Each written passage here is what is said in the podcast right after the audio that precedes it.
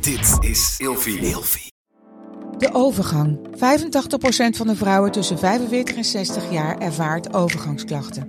Klachten die kunnen leiden tot een verkeerde diagnose of langdurige arbeidsongeschiktheid. Wat kun je doen als je overgangsklachten ervaart? Hoe maak je dit bespreekbaar op je werk? En als jouw medewerker bij jou komt, wat kun je als werkgever dan doen? Sectorinstituut Transport en Logistiek heeft een kennisplatform ontwikkeld waar jij terecht kunt voor tips en adviezen. Wil je hier meer over weten? Kijk dan eens op stl.nl/overgang. Slapen jij en je partner al jaren in hetzelfde bed en wordt het tijd dat je de onderdelen van het bed moet vervangen? Dit is het perfecte moment om je gehele bed te vernieuwen. Je krijgt namelijk extra korting bovenop de lopende kortingen bij Emma Sleep. Met de code Relatievragen in hoofdletters. Dus ga snel naar emmasleep.nl en bestel jouw bed. In de podcast Relatievragen wordt elke dag een relatievraag beantwoord. Door meer dan 10 experts. Waaronder psychiater Glenn Helberg. Jurre Geluk van Spuiten en Slikken. Psycholoog en auteur Nienke Nijman. Social wetenschapper Linda Duits. En seksjournalist Marit Idema. Deze en nog veel meer experts hoor je 7 dagen per week in de podcast Relatievragen. Op Spotify, Apple Podcasts en alle andere podcast-apps. En ik was dus echt 15. En ik ging op de rand van mijn bed zitten met mijn benen wijd. Met een prullenbakje eronder. Want ik dacht, oh my god, al dat haar, waar moet dat dan heen? Met mijn bureaulamp erop geschijnd. Alsof ik mijn eigen soort van dokterspraktijkje had gebouwd. En dan heel stiekem met die lady shave van mijn moeder alles wegscheren. En ik dacht, waarom ben ik dit nou aan het doen? Maar toen zag ik hem volgens mij voor het eerst. Deze podcast wordt mede mogelijk gemaakt door pabo.nl. de webshop om jouw seksuele reis te ontdekken. En door easytoys.nl. Better toys, greater joys. Wij, Linda de Munk en Nienke Nijman, nemen jou mee in onze ontdekkingsreis naar seksualiteit. Door Nienke's expertise als seksuoloog en relatietherapeut en Linda's luchtige kijk op dit onderwerp als inspirator en influencer maakt dat wij een uniek duo zijn om hierover van gedachten te wisselen. In elke aflevering komt een ander onderwerp aan bod. Van masturberen en porno kijken tot verliefd worden en samenwonen. Je luistert naar een nieuwe podcastaflevering van Op zoek naar seksualiteit met Linda de Munk en Nienke Nijman. Ja, we mogen weer. Joe, nou, ik ben helemaal blij, want het is zo ontzettend leuk om al de reacties te zien binnenkomen. En dat het ook zo goed wordt beluisterd. Ja, en we hebben heel veel leuke vragen gekregen. Of niet altijd leuke vragen, maar wel interessante vragen. Ja. En ook van de mannelijke luisteraars. En die hopen dat we ze niet vergeten. Nee, ja, inderdaad, ja, dat is wel belangrijk. Want ik ben nogal geneigd om ook snel alleen over vrouwen te praten of mensen die zich identificeren als vrouw. En ik vergeet mannen daar soms een beetje in. Maar puur omdat ik gewoon uit mijn eigen ervaring altijd praat. En ook een beetje feministisch daarin ben. Maar ik denk vooral dat jij heel goed sommige mannelijke aspecten erin kan fietsen. Omdat je daar ook veel over weet als seksuoloog en relatietherapeut. Ja. En voor iedereen, wij proberen heel erg inclusief te zijn in de dingen die we bespreken. Waarbij we iedereen willen aanspreken. Dus ook de mannen. Ja, en als we het dan bijvoorbeeld hebben over vrouwen, dan bedoelen we misschien ook gewoon wel echt mensen met een vulva, want dat hoeven niet altijd vrouwen te zijn. Ja, en, en dat is een belangrijke voor deze aflevering, want deze aflevering gaan wij het hebben over vulva's en genot. Precies. En inderdaad, wat jij net zegt, Linda, we zijn er natuurlijk gewoon in het praten geneigd om het te hebben over meiden, over vrouwen, terwijl er zijn natuurlijk gewoon mensen met vulva's. Precies, en we zijn ons daarvan bewust, maar het is nog moeilijk om het in onze taal altijd goed toe te passen, merk ik. Ook al zijn we er in ons werkveld heel veel mee bezig, blijft het wel een ding. Maar daarom willen we het nu alvast even zeggen. Ja. In deze aflevering gaan wij uitgebreid stilstaan bij wat de vulva nou is. Ja. Maar ook voor de mannelijke luisteraars, dan wel eigenlijk voor iedereen, hoe je hier maximaal genot aan kan beleven.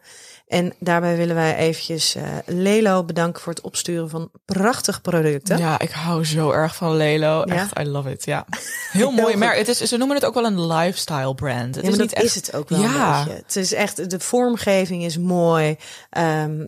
Het ziet er gewoon mooi uit. Precies. Het voelt heel fijn. Ja, inderdaad. Ja, daarover ook straks wat meer als het komt aan op producten die lekker voelen voor je vulva. Mm-hmm.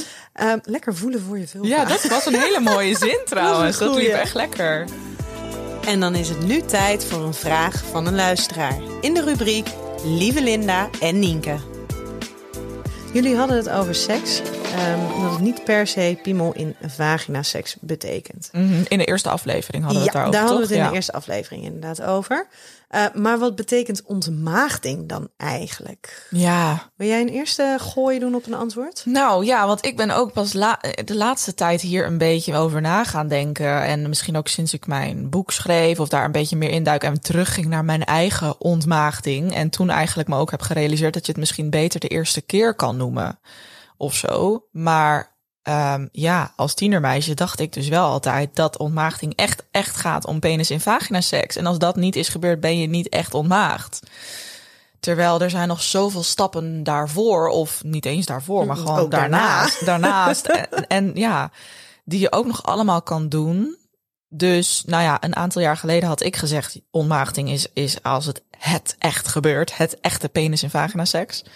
Maar nu weet ik wel dat dat niet zo is. Maar ik snap de verwarring zo ontzettend goed. En nu ben ik benieuwd naar de wetenschappelijke betekenis eigenlijk. Wat ik wel bijvoorbeeld ook weet, is dat de Grieken en Romeinen vroeger, dat er helemaal niet zoiets bestond als wel of niet maagd zijn. Dat is echt een beetje een sociaal construct, toch? Dat is toch ooit een keer gewoon bedacht van ja. Ik ben geen historicus, dus daar ga ik me niet aan wijden. Maar in principe, als je het inderdaad hebt over ontmaagding, dan zal waarschijnlijk iedereen zeggen dat dat betekent dat het de eerste keer is waarbij er penis in vagina seks is geweest, penis in anus seks is geweest. Ja. Ik denk dat door de meeste mensen echt wordt gezien als ontmaagding. Of ik het daarmee eens ben, dat is wat anders. Mm-hmm. Want als je het in andere settingen ziet, hè, bijvoorbeeld bij van die studentenverenigingen, dan noemen ze het ontgroening, hè? Nee, dat is als je voor het eerst zoent. Ontgroenen? Dus, maar hoe noemen ze het dan ook alweer bij van die, als je bij een studentenvereniging wordt aangesloten? Dat is ook zo'n eerste keer. Ja, dat weet ik even niet. Maar ik weet wel dat ze bij studentenverenigingen ook praten over het eerste honk, tweede honk. Of nee, dat is misschien nog meer op de middelbare school. Ja, maar ik bedoel meer als in van als je dus daar bij een studentenvereniging komt en je wordt toegewijd. Oh, dat is ontgroening. Ja, precies. Nee, dat bedoel jij. Ik zat even met ontmaagding. Maar dat klinkt ook een beetje als een ontmaagding. Een eerste keer. Ja. Maar het idee is in ieder geval dat het dus een eerste keer is. En eigenlijk doe je jezelf tekort, doet men zichzelf tekort door ontmaagding alleen te laten slaan op het stukje vagina-penis seks. Ja, penetratie. Want dat heeft voor mij, tenminste, en ik weet zeker dat dat voor heel veel andere mensen ook zo is, dat legt zo ontzettend veel druk op die ontmaagding. Terwijl, misschien heb je al wel eens iemand gepijpt of ben je een keer gebeft. Of ik weet trouwens nog, mijn eerste seksuele ervaring was dus dat een jongen, mijn beste vriend toentertijd, mij vingerde. En toen had ik zelfs nog nooit gezoend met hem. Ik was ook niet aan het zoenen met hem, maar hij vingerde mij gewoon op de bank. Random. En dat was mijn eigenlijk zou ik dat misschien nog beter dan kunnen zien als een soort van mijn eerste, mijn eerste seksuele ervaring. En inderdaad heel random als ik was 15 en ik had nog dus niet eens ooit gezoend. Eigenlijk best wel gek misschien, maar ja, dat kan ook gewoon.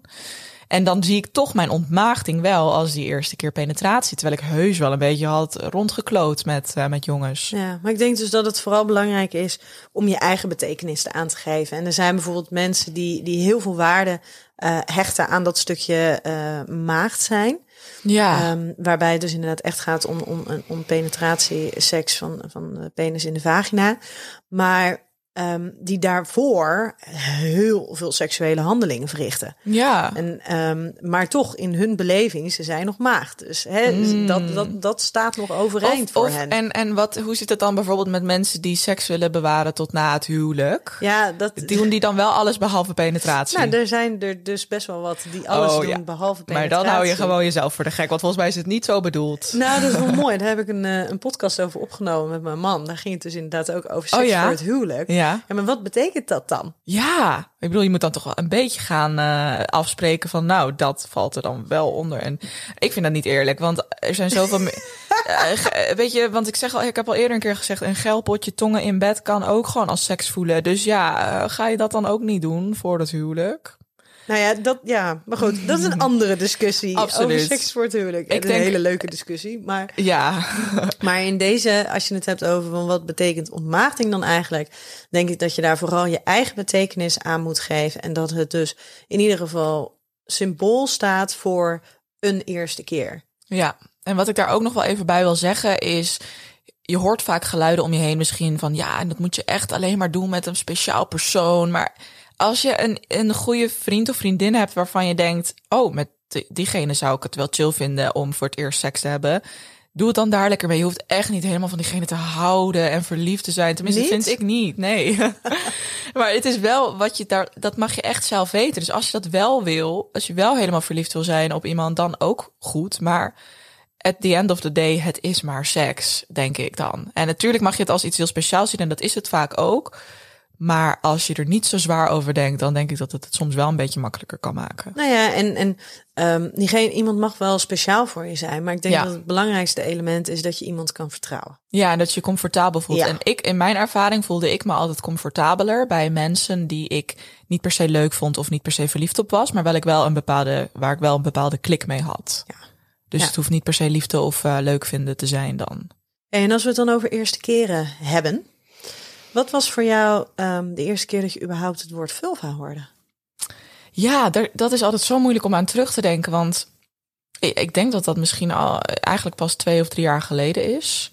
Maar dat ik in mijn tienerjaren er vast wel ooit een keer het woord had gehoord. Maar nog niet zo goed wist wat het dan was. Maar nu ben ik natuurlijk iemand die overal rondroept, vulva, vulva, vulva. Viva la vulva. Ja, precies. Gewoon lekker over die vulva praten in plaats van vagina. Mm-hmm. Want dat is wat jij waarschijnlijk ook overal verkondigt. Dat gewoon heel belangrijk is om te weten dat de vulva ik heb het echt nog laatst over gelezen. Dat het de uitwendige delen zijn van het vrouwelijk geslachtsorgaan.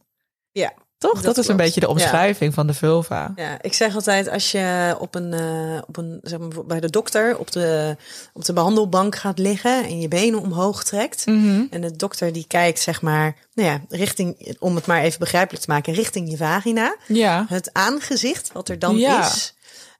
Dus dat gaat over het buitenste gedeelte van je clitoris, de labia, het uiteinde van de plasbuis en het uiteinde van de vagina.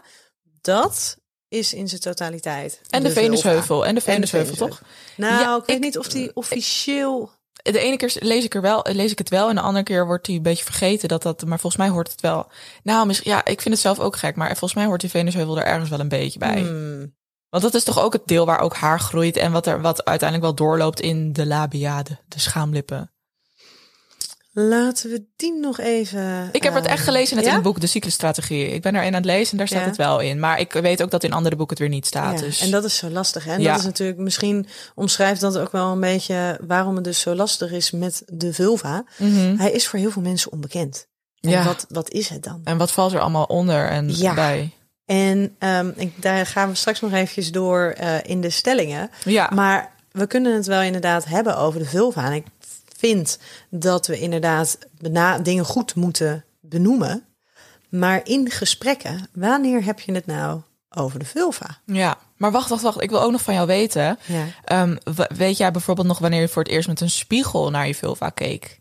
Deed je dat al van jongs af aan? Of heb je dat echt ook pas eigenlijk in je volwassen jaren misschien een beetje ontdekt?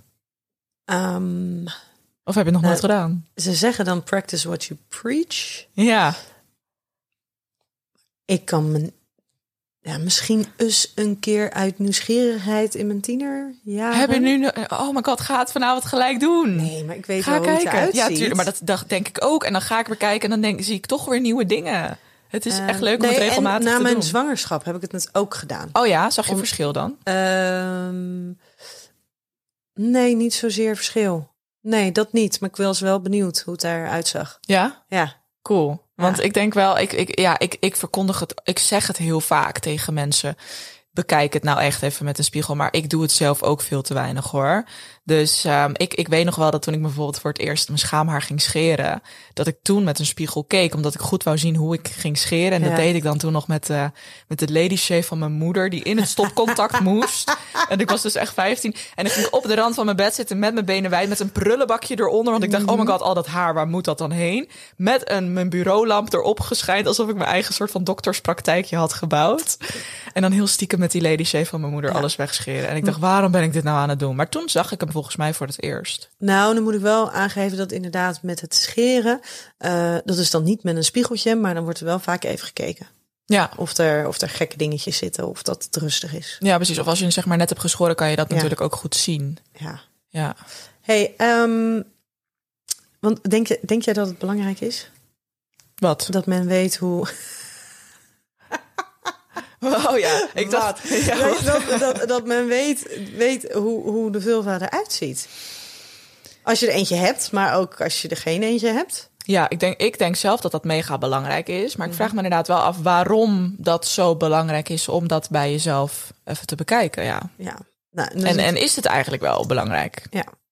En nou zou ik daar natuurlijk antwoord op kunnen geven. Maar ik denk dat het heel leuk is als wij even een collega van mij daarvoor gaan opbellen. Ja, leuk.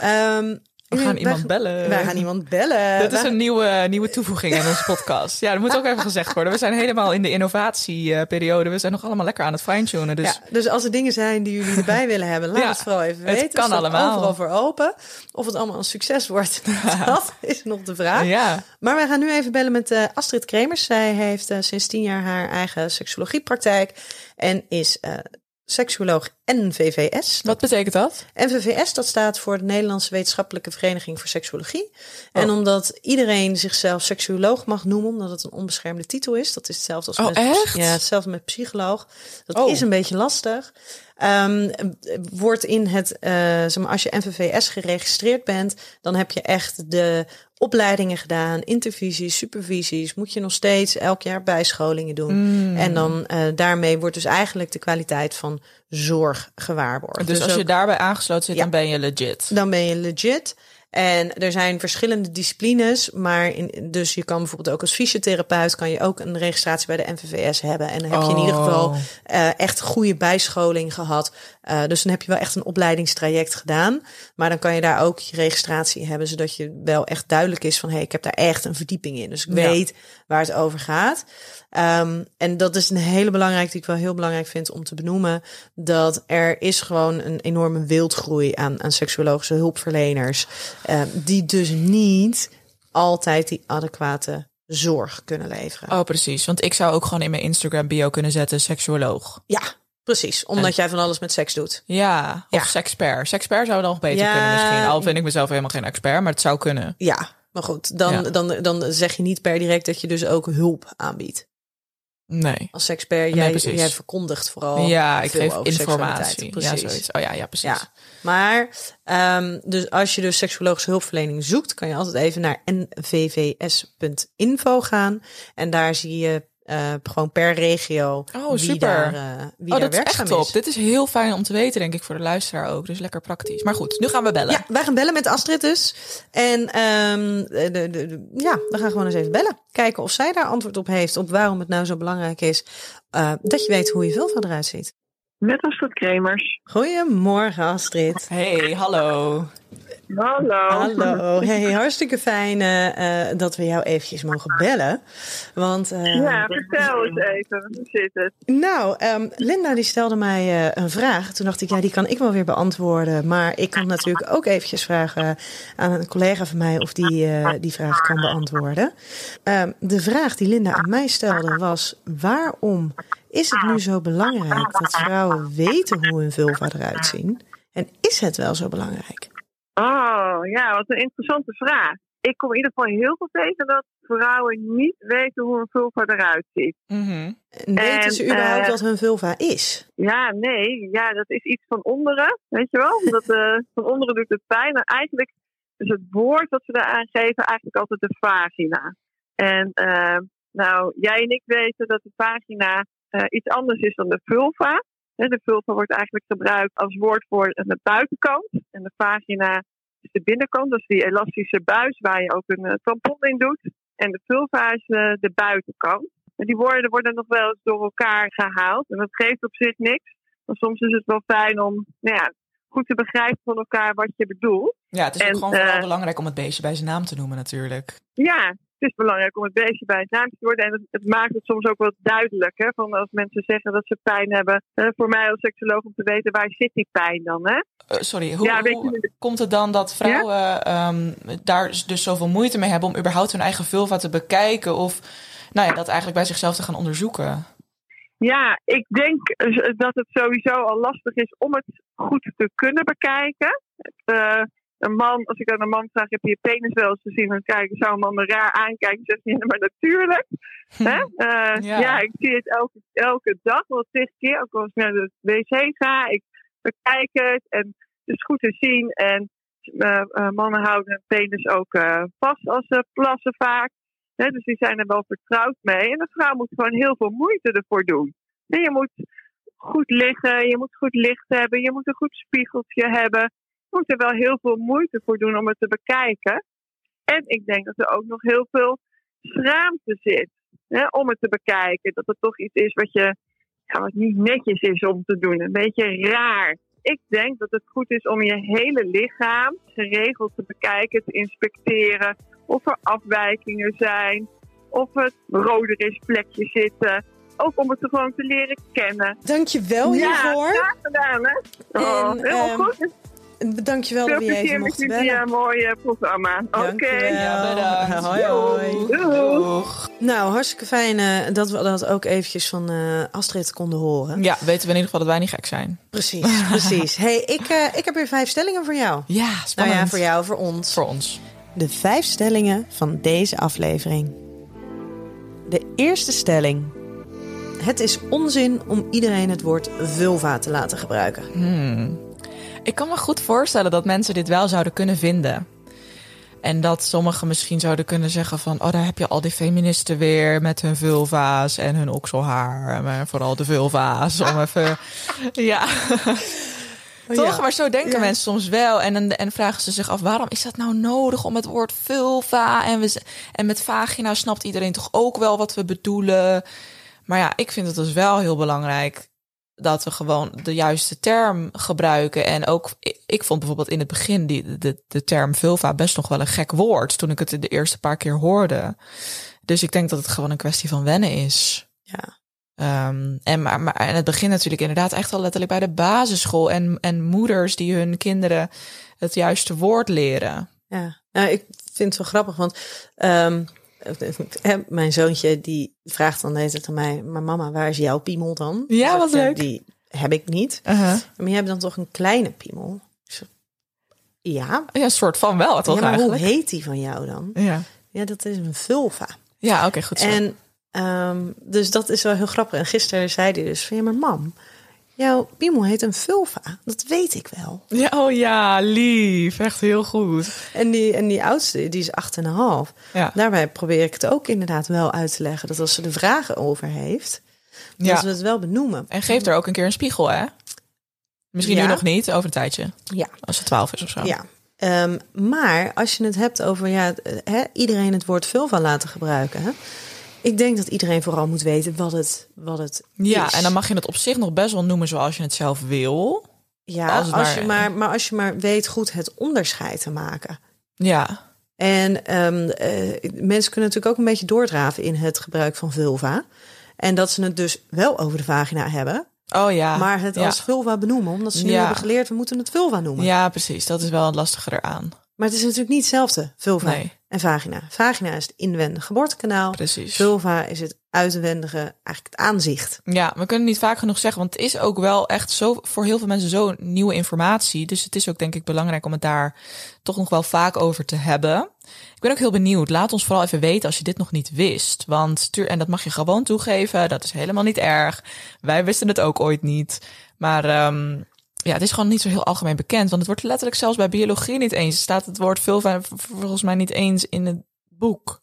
Ik geef bijvoorbeeld les ook op de bekkenfysiotherapieopleiding. Bekkenfysiotherapeuten zijn fysiotherapeuten, gespecialiseerd in de bekkenbodem. Dus die zijn heel de dag met dat gebied bezig. Ja. En dan hebben we het dus ook over welke woorden gebruik je. Ja. En 95% van hen, in de afgelopen jaren is dat in ieder geval zo ongeveer geweest, wist niet wat de vulva was. En zegt dus vagina terwijl ze vulva bedoelen. Ja, of andere bewoordingen, maar wisten dus niet wat het was. Dus als je het niet weet, is het helemaal niks om je voor te schamen. Nee. Het is alleen fijn als je het in je nieuwe woordenschat kan gaan krijgen. Ja, en weet jij bijvoorbeeld nog hoe jouw moeder dat dan aan jou heeft geleerd, hoe ze het bij jou noemde? Volgens mij in ieder geval niet vulva. Dat is echt pas iets van de laatste jaren. Want ik weet nog dat mijn moeder zei altijd spleetje.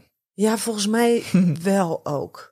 Ja. O, dat is eigenlijk, dat zou ik best wel eens aan de kunnen vragen. Want dat die is leuk. Bekkenfysiotherapeut. Echt waar? Ja. Nou, wat toevallig. Dus die was in ieder geval daar ook mee bekend. Dus ik zal hem eens, ik ga hem eens vragen. Het is echt best wel leuk om soms een keer aan je moeder te vragen van, hey mam, hoe ging jij er eigenlijk mee om toen ik een jong meisje was en je mij een beetje die dingen wilde leren? Ja. Want ik weet een spleetje en op een gegeven moment was het denk ik wel vagina. Gewoon eigenlijk vagina voor het hele geslachtsdeel gebruiken. Dus niet helemaal juist, maar we waren op zich wel daar open over in ieder geval. Want je hebt soms ook dat je misschien opvoedt en ja, dat daar gewoon helemaal niet over gesproken wordt. En dat je echt het gevoel hebt dat het iets wat letterlijk en figuurlijk verstopt moet blijven. Nou ja, en dat wordt natuurlijk versterkt door het feit dat we schaamlippen hebben. Ja, en schaamhaar. En schaamhaar. Dus het is ook iets waar je, het is iets wat niet goed zichtbaar is. Het is iets waar je kennelijk je voor zou moeten schamen. Mm-hmm.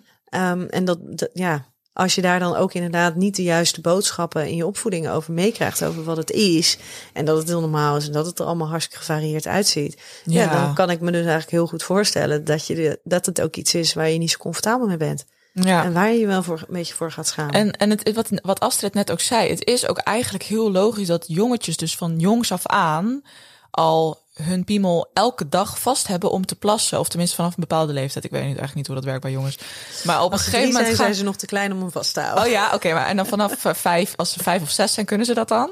Nou ja, het liefst sowieso wil je dat ze zo lang mogelijk zittend plassen. Oh ja, precies. Volgens mij, sommige mannen doen dat toch op volwassen leeftijd nog steeds gewoon zittend plassen. Dat is toch heel normaal? Ja dat is heel goed voor je. Nou, oh echt? Dat is zelfs goed voor je. Want dan kan je lekker ontspannen, kan je goed uitplassen. Ja. Oh ja, inderdaad. Nou, ik denk ook echt absoluut dat heel... Ze hebben toch wel even normaal. Die mannen erbij gehaald. Hè? Maar ik vind het oprecht interessant om daarover te leren. Want in mijn omgeving heb ik letterlijk alleen mijn vader en mijn vriend qua mannen eigenlijk. Ja. En waar ik eventueel... Nou, van mijn vriend leer ik dan wel heel veel wat dan normaal schijnt te zijn bij mannen. Of wat dan ook normaal is. Maar eerder wist ik dat ook nooit. Want ik heb nooit vriendjes gehad en ik heb geen broers. Dus dit is eigenlijk best wel... Ik ben best nog wel onbekend met dat hele mannen. Nou, dan gaan we hier ook eens even fijner aandacht aan besteden. Maar goed, jonge jongetjes die dus... Die raken er al veel meer mee. Die identificeren zich ook dan op een bepaalde manier met hun geslachtsdeel. En die vinden het leuk om ermee te spelen en er een stoer, beetje aan te zitten. Ja, en op een gegeven moment wordt het ook stoer en gewoon... Nou, dan en als je dan in de puberteit komt en al die dingen, en dan ben je daar gewoon heel veel mee bezig. Ja, en dan komt er ook een stukje genot bij kijken. Ja, en nou ja, dat is bij vrouwen eigenlijk wel dus hetzelfde. Of mensen met een vulva. Maar wel moeilijker, omdat het gewoon echt verstopt zit een beetje. Ja. Dus je kijkt er ook minder snel naar en je ziet het minder snel. En je moet echt jezelf dat spiegeltje erbij halen. Ja, en soms zelfs nog in hele gekke posities gaan zitten. Wil je alles echt goed zien. Ja, maar... we wijken een beetje af van de stelling. Oh ja, wat was dat ook alweer? Het is onzin om iedereen het woord vulva te laten gebruiken. Maar daarvan zeggen we dus eigenlijk... ja, het woord vulva moet gewoon een normaal woord worden. Maar het moet wel goed gebruikt worden. Ja. Mensen moeten er gewoon meer bekend mee worden dat het bestaat. En gebruik het dan alsjeblieft als je daar zin in hebt. En als je nog wel... Nee, het liefst gebruik gewoon vulva. Want eigenlijk is het een heel fijn, zacht woord. Ja, vind ik ook. Ja, inderdaad. easytoys.nl. Better toys, greater joys. De tweede stelling. De vulva is als lichaamsdeel te vergelijken met de piemel. Nou, volgens mij is dat wel zo, hè? Ik heb altijd geleerd, of ik ben de laatste tijd aan het leren... dat een embryo, in de eerste 6 weken, is het allebei hetzelfde. Ja. Jongetje of meisje... Dus allebei. En dan na 6 weken verandert de... Nou, jij mag het helemaal uitleggen, maar dit is hoe ik het nu weet. Want eigenlijk, even heel simpel gezegd... en jij legt dat dan straks beter uit, de clitoris... No pressure, hè? Ja. Wat zei je? No pressure. Nee. Ik weet ook echt wel wat, hoor. Ik weet echt sowieso dat jij mij straks alles gaat vertellen wat ik al weet. Maar jij kan het denk ik gewoon beter uitleggen. Maar goed, de clitoris is uiteindelijk het vergelijkbaar met de eikel van de man. Dat is een beetje waar het op neerkomt. En dan nog zoveel meer eromheen. En dat mag jij uitleggen. Oh, fijn, dankjewel. Nee, maar het is inderdaad zo dat we worden allemaal... Beginnen we allemaal als meisje. En jongens ontwikkelen zich anders door. Okay. Zo zijn we kunnen zien. Inderdaad, want bij jongens groeit het naar buiten... en bij vrouwen groeit het naar binnen. Soort van naar zo binnen. Zo kan je het zeggen. Ja. In ieder geval, ja. Maar dan vervolgens... Ja, ik heb deze dus de expres bijgedaan. Hè. Is te veel verhaal als lichaamsdeel te vergelijken met de piemel? Ja, te vergelijken wel. Want daarmee zeg je niet dat het identiek hetzelfde is. Maar het is inderdaad wel, als je het hebt over de clitoris. Dat is natuurlijk eigenlijk ook best wel een stukje flink lichaamsdeel van je. Soms in sommige gevallen zelfs groter dan een slappe piemel, toch? Dat kan zeer zeker. En inderdaad, hoe een clitoris is opgebouwd, dat zijn inderdaad de zwellichamen. En dan heb je het uitwendige gedeelte van de clitoris, wat we eigenlijk allemaal een beetje kennen als de clitoris. Ja, vaak het knopje werd genoemd, wat eigenlijk meer het tipje van de ijsberg is. Precies. En de ijsberg, dat ligt verschuild onder de labia, dus onder de schaamlippen. Mm-hmm. En die zwellichamen, dat zijn eigenlijk dezelfde zwellichamen als dat de piemel heeft, de penis heeft. En daar waar een man een erectie krijgt, doordat die zwellichamen opzwellen, doorstromen met bloed, als die opgewonden raakt, is dat bij een vrouw net zo goed hetzelfde. Ja. Dus het is inderdaad zo, in principe zijn die geslachtsorganen zijn heel erg met elkaar te vergelijken, omdat ze gewoon vanuit eenzelfde basis ontwikkelen. Mm-hmm. Bij het een wordt het ontwikkeld tot het ene en het andere ontwikkeld tot het ander. Ja. Maar dan als je het dus weer hebt over de vulva, is dat dan dus weer hetzelfde als de piemel? Nou, ik heb dus wel eens geleerd uit het boek Kom als jezelf van Emily Nagosky. Ja. Zij zegt heel mooi, letterlijk, we zijn allemaal uit dezelfde onderdelen opgebouwd, maar allemaal anders afgesteld. Ja. En dat er zelfs in de groep vrouwen onderling veel meer verschillen zijn dan tussen mannen en vrouwen. Om het even zwart-wit op mannen en vrouwen te houden. Dus wat daar en wat dit zo interessant maakt om van jezelf te weten hoe dit allemaal zit, om toch even dat stukje genot er ook bij te pakken. Je kan zoveel meer genieten van seks als je dit allemaal weet. Als je weet hoe je vulva is opgebouwd. Als je weet dat die clitoris inderdaad kan opzwellen. En dus eigenlijk ook stijf kan worden. Want een man kan ook niet penetreren als hij niet stijf is. Ik vind dat altijd zo'n belangrijk iets om te noemen. Want ik heb daar ook eerder nooit bij stilgestaan. Dat het dus zo belangrijk is om te zorgen dat je clitoris een beetje opwarmt eigenlijk. En dus opzwelt en dus nat wordt. En je schaamlippen, dat het allemaal nat wordt en zo. Maar dat heb ik zo lang niet geweten, waardoor ik nooit echt kon genieten van seks in de eerste paar jaren dat ik seks had. Ja, en daarbij is belangrijk dat je wordt vochtig, omdat er dus kliertjes aan de binnenkant van de vagina zitten. En daar komt dat vocht uit. Maar je hebt het inderdaad over dat je lippen goed vochtig zijn. Ja, maar dat vocht zit dus aan de binnenkant van je vagina. Dus... Maar ook de binnenste schaamlippen kunnen ook een beetje vocht produceren, toch? Ja, maar in principe komt het grootste gedeelte komt wel echt uit die vagina. Ja. Waarbij je dus eigenlijk, als het heel logisch, je moet eigenlijk dus een beetje van dat vocht uit die vagina, moet je eigenlijk een beetje naar buiten halen. Ja. Omdat het aan de buitenkant ook lekker vochtig kan laten zijn. En daarbij kan bijvoorbeeld glijmiddel heel prettig werken. Zodat je dat aan de buitenkant al een beetje op kan smeren. Dat al een beetje vochtig is. Ja. En dat daarmee en dat gevoel van opwinding extra gestimuleerd wordt. Want het voelt gewoon een stuk prettiger. Mm-hmm. De clitoris die heeft 8000 zenuwuiteinden. Die huid van de vulva is over het algemeen hartstikke kwetsbaar. Dus dan moet je helemaal niet met als het droog is. Nee. Moet je helemaal niet overheen gaan verrijden. Dus daarin is een stukje vocht, of het nou lichaamsvocht is of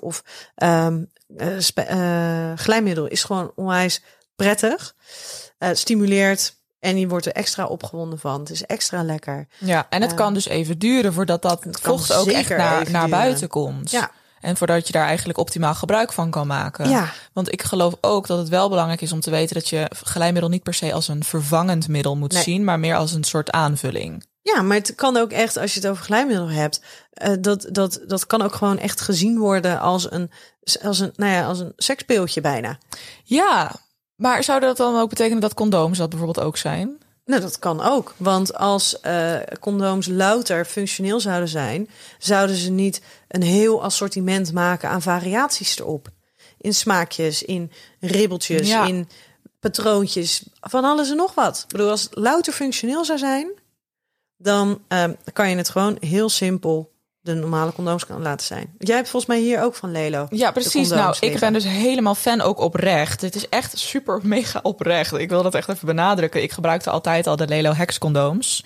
En die zijn dus een soort van net even speciaal, omdat ze een bepaalde honingraadstructuur hebben. Ik heb hier inderdaad een doosje, ik ben er helemaal blij mee. Gewoon 36 condooms, vet chill. Dit staat, ik moet het even openmaken, maar dat maakt te veel lawaai. Ja. Maar goed, ik weet wel dat ze hebben een honingraadstructuur en die zorgt weer voor extra stevigheid, waardoor de condoom weer volgens mij dunner kan zijn. En waardoor je dus eigenlijk meer gevoel hebt. En ze ruiken naar honing. En dat vond ik zo mooi hoe je dat net zei. Nou, want een bepaalde geur of smaak. Je zou denken, ja, wat is daar nou eigenlijk leuk aan? Want dat dacht ik ook. Waarom zou je al die smaakjes doen? Ja, maar toen ben ik erachter gekomen dat als je dus eerst penetratieseks hebt met een condoom, en je zou daarna, als je condooms echt gebruikt om een zwangerschap tegen te houden, en je zou daarna orale seks hebben zonder condoom, want ik neem aan als je met een vaste partner, dat je dan orale seks hebt, dus zonder condoom, maar wel penetratieseks met condoom als je geen andere anticonceptie gebruikt. Oké, nu wordt het heel ingewikkeld. Maar goed, dat je dan met die orale seks, als je dus iemand pijpt, dat die smaak dan tenminste een beetje chill is in plaats van zo'n vieze rubbersmaak. Ja, en dat vond ik zo'n eye-opener. Ja, want condooms hebben natuurlijk altijd in de verpakking een beetje glijmiddel om zich heen. En die glijmiddel, dat ruikt of smaakt dan ergens naar. En dat de smaak is dan niet altijd per se, maar het is meer de geur die dan ook het een beetje zo laat smaken.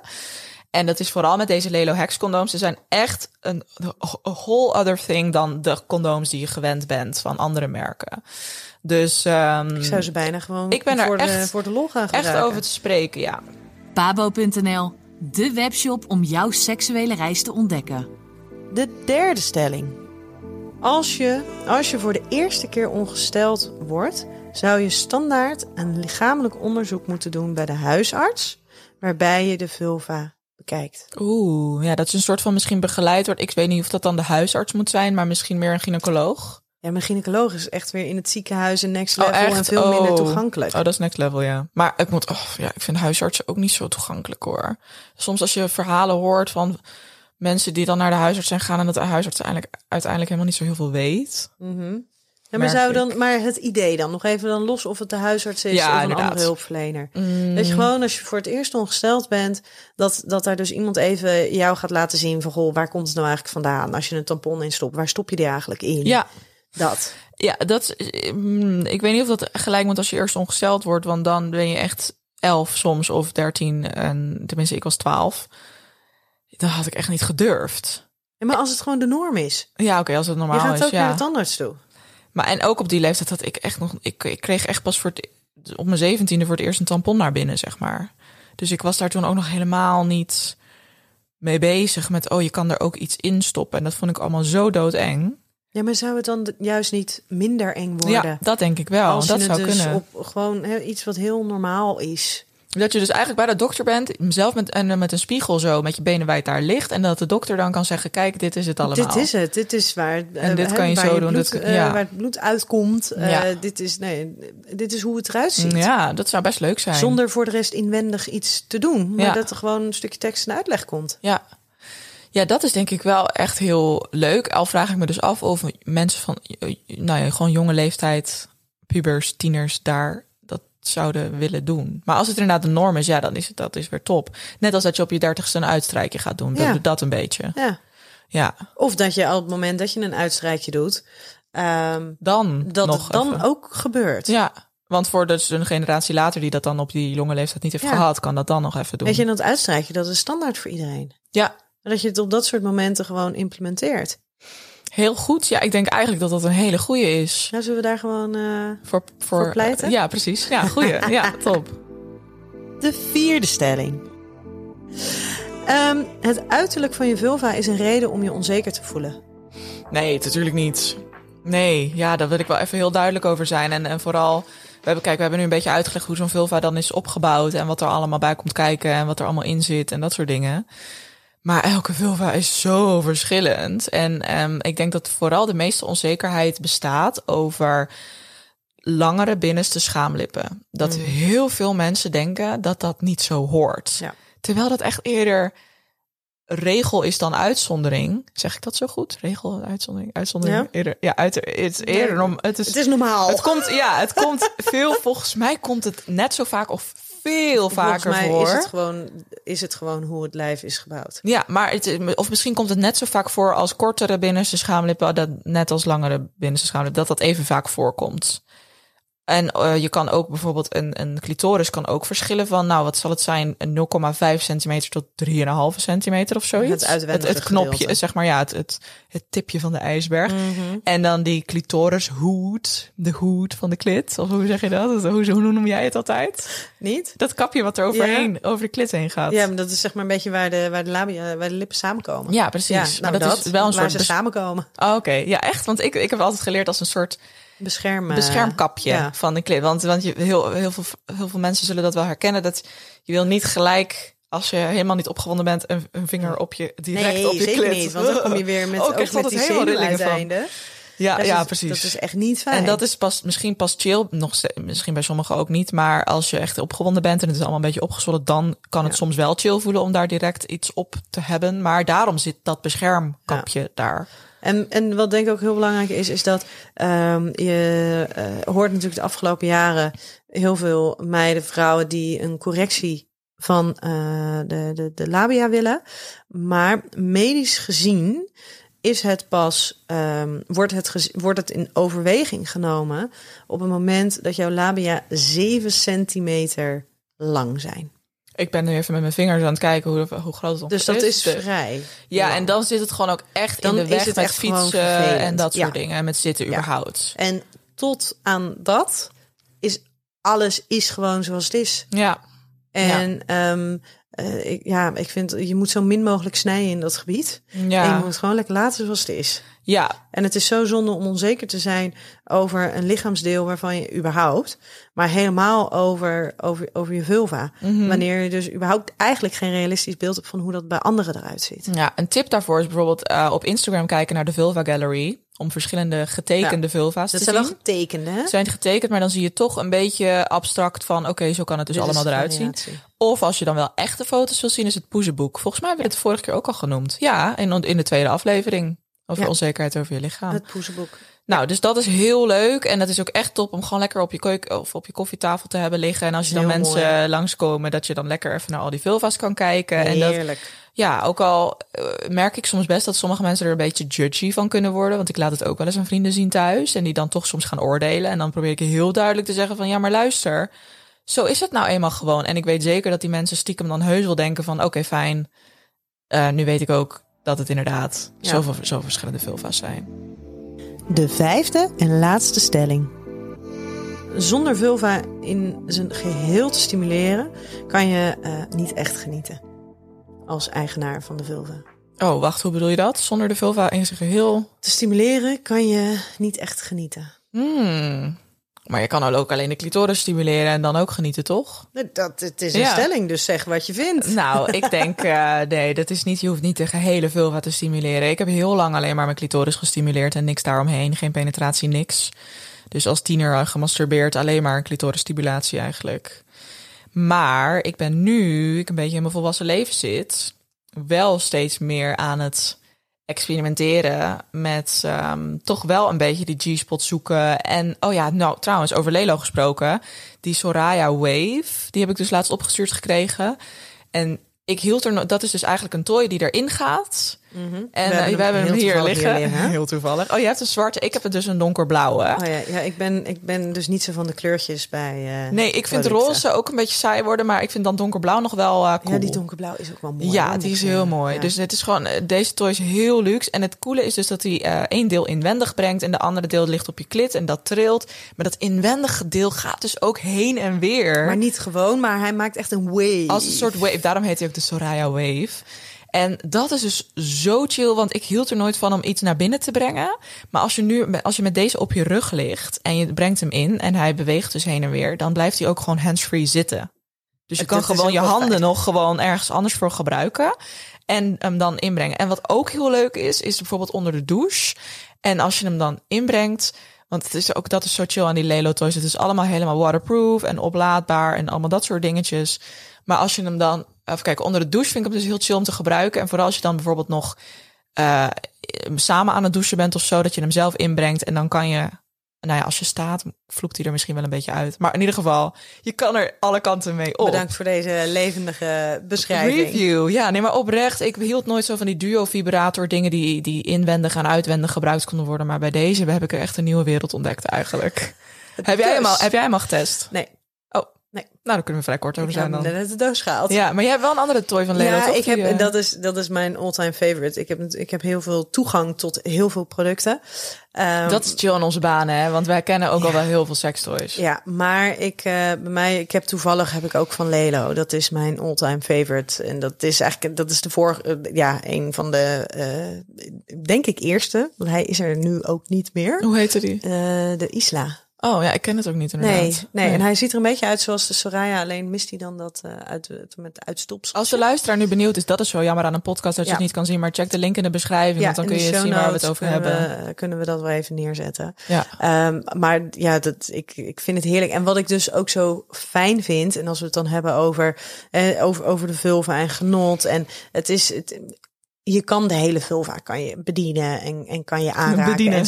Bedienen en aanraken en stimuleren. Maar je kan natuurlijk inderdaad ook zeggen... ik doe gewoon inderdaad alleen mijn clitoris... of de ene keer wel, de andere keer niet. Mm-hmm. Maar wat denk ik heel belangrijk is ook...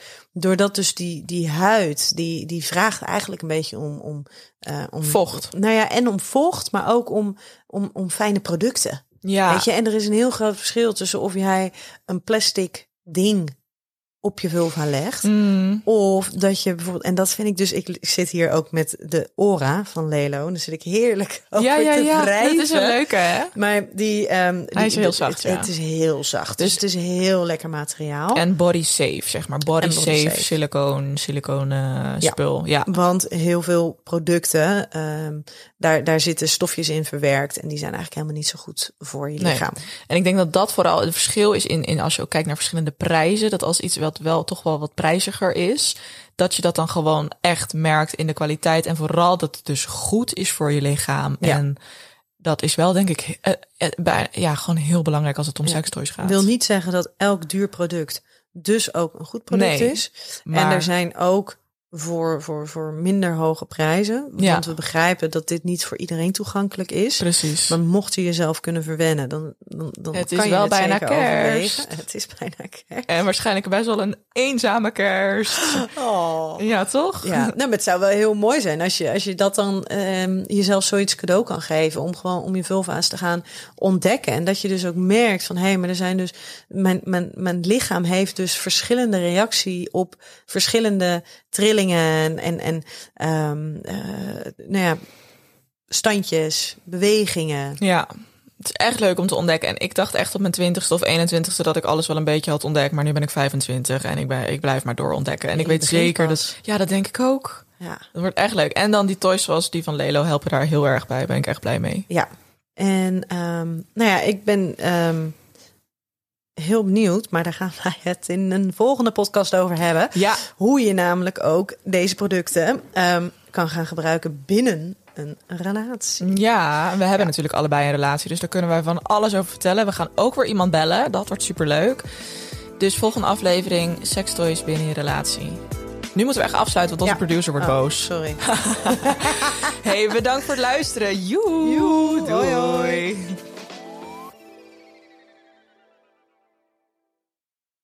Met de code Relatievragen in hoofdletters krijg je 10% korting bovenop de 50% korting die je nu krijgt op het bed dat ik bijvoorbeeld heb. Dus ga snel naar emmasleep.nl en bestel jouw bed.